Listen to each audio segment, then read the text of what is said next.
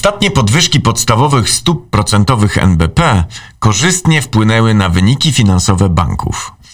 Jednak dziś banki muszą działać w warunkach wysoce zmiennej, niepewnej postpandemicznej rzeczywistości, a wojna, którą wywołała Rosja w Ukrainie, uruchamia wiele dodatkowych ryzyk, które wymykają się narzędziom prognostycznym i utrudniają budowę planów strategicznych. Wsparciem jest IPS SGB.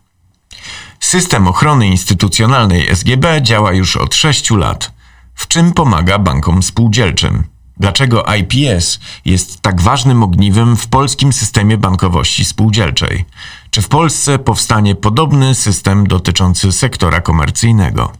Zachęcamy do posłuchania podcastu pod parasolem spółdzielczej ochrony. Autorstwa Michała Ołdakowskiego, prezesa zarządu IPS SGB i Michała Jurka, dyrektora Departamentu Monitorowania Ryzyka i Restrukturyzacji IPS SGB. Tekst został opublikowany w pierwszym numerze magazynu Bank Spółdzielczy z marca 2022 roku i udostępniony na stronie sgb.pl.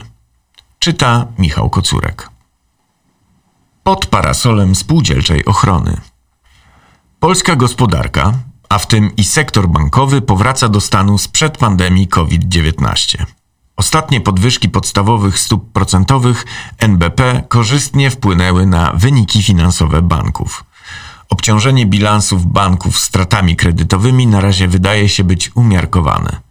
Mimo tej poprawy, bilans ryzyk dla stabilności sektora bankowego nie jest jednoznacznie pozytywny.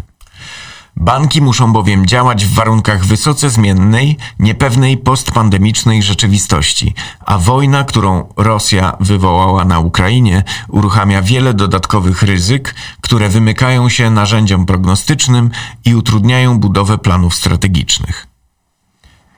W tej sytuacji nie dziwi inicjatywa mająca na celu zwiększenie bezpieczeństwa w polskim sektorze bankowym. Mianowicie, zgodnie z informacjami prasowymi z ostatnich tygodni, Polska może stać się pierwszym krajem, w którym powstanie system ochrony instytucjonalnej obejmujący banki komercyjne. Aktualnie procedowana jest ustawa umożliwiająca stworzenie instytucji wspomagającej istniejący system gwarantowania depozytów poprzez zabezpieczenie i poprawę wypłacalności banków komercyjnych, a w razie potrzeby wspierającej BFG w procesach przymusowej restrukturyzacji. Uczestnictwo w takim systemie byłoby dobrowolne. Banki komercyjne miałyby zasilać zgromadzone w nim fundusze pomocowe równowartością części zgromadzonych depozytów objętych gwarancjami BFG. Składki na fundusz pomocowy byłyby uznane za koszty uzyskania przychodów. Banki komercyjne uczestniczące w systemie mogłyby też liczyć na niższe składki na fundusz gwarancyjny banków. Choć zarysowane w ustawie przepisy wskazują na to, że projektowana instytucja nie będzie spełniała wszystkich wymagań stawianych IPS-om w artykule 113 CRR, to niewątpliwie czerpie ona z doświadczeń, które udało się zgromadzić w ciągu kilku lat działania systemów ochrony instytucjonalnej funkcjonujących w sektorze banków spółdzielczych. Twórcy wspomnianego projektu dostrzegli walory tych instytucji, uznając, że skutecznie chronią one płynność finansową i wypłacalność swoich uczestników.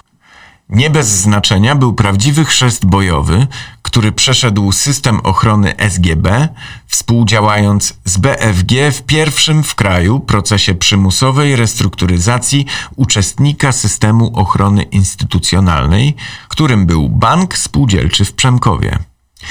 Dzięki zaangażowaniu zarówno spółdzielni, jak i całego systemu ochrony SGB, w tym zwłaszcza SGB Banku SA, a także wykorzystaniu środków funduszu pomocowego, udało się ochronić wszystkich deponentów banku, nawet tych, których depozyty nie były objęte gwarancjami BFG.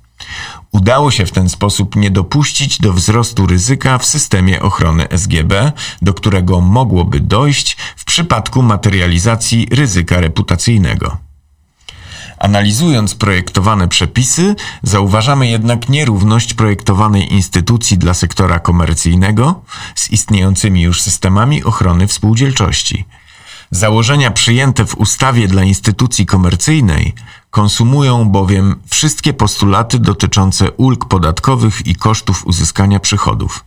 Dlatego musimy zadbać o to, aby również istniejące systemy ochrony instytucjonalnej zostały nimi objęte w celu wsparcia ich działalności. Działania systemu ochrony SGB to nie tylko uczestnictwo w działaniach naprawczych z wykorzystaniem środków pomocowych. Można by wręcz przewrotnie napisać, że największy wysiłek ukierunkowany jest właśnie na to, żeby nie trzeba było bezzwrotnie angażować środków pomocowych, gromadzonych wszak przez wszystkich uczestników. Temu służy uelastyczniona w trakcie pandemii działalność audytowa IPS SGB. Spółdzielnia cały czas rozwija również mechanizmy wsparcia uczestników, wyrażające się w ciągłej aktualizacji procedur wewnętrznych, związanych przede wszystkim z zarządzaniem ryzykiem i kontrolą wewnętrzną w bankach. Organizowane są cykliczne szkolenia w zakresie wdrażania tych procedur. Warto podkreślić, że od wybuchu pandemii szkolenia te odbywają się w formie zdalnej, a to oznacza, że nie generują one kosztów dla uczestników. Spółdzielnia zapewnia też nieustanne wsparcie prawne dla swoich uczestników.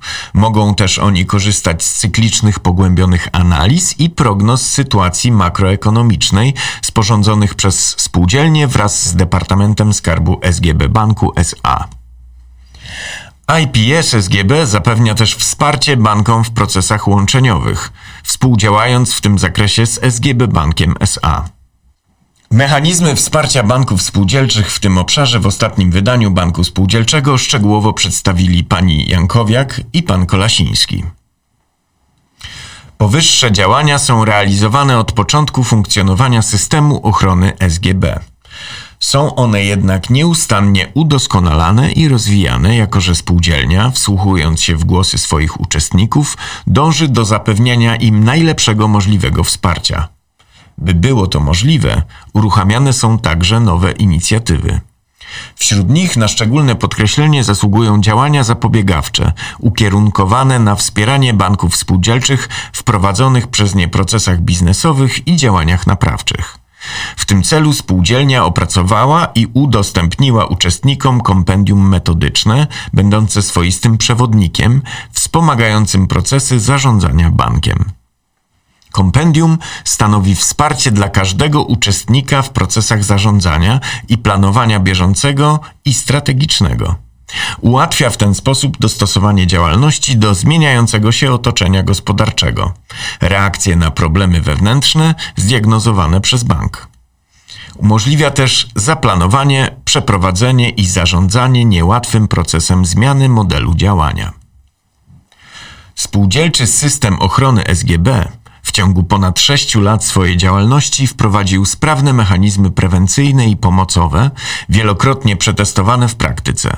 Dzięki temu stworzono fundament pod systematyczne usprawnianie realizacji dotychczasowych zadań i procesów, a także opracowanie mechanizmów umożliwiających sprostanie nowym, dziś jeszcze nieprzewidywanym wyzwaniom, które mogą przed systemem ochrony SGB i jego uczestnikami stanąć, tak jak to się stało po wybuchu pandemii COVID-19. Nadrzędnym celem jest bowiem zapewnienie trwałego bezpieczeństwa i stabilnych podstaw rozwoju wszystkich uczestników systemu ochrony SGB. Koncentracja na tym celu mobilizuje spółdzielcze siły.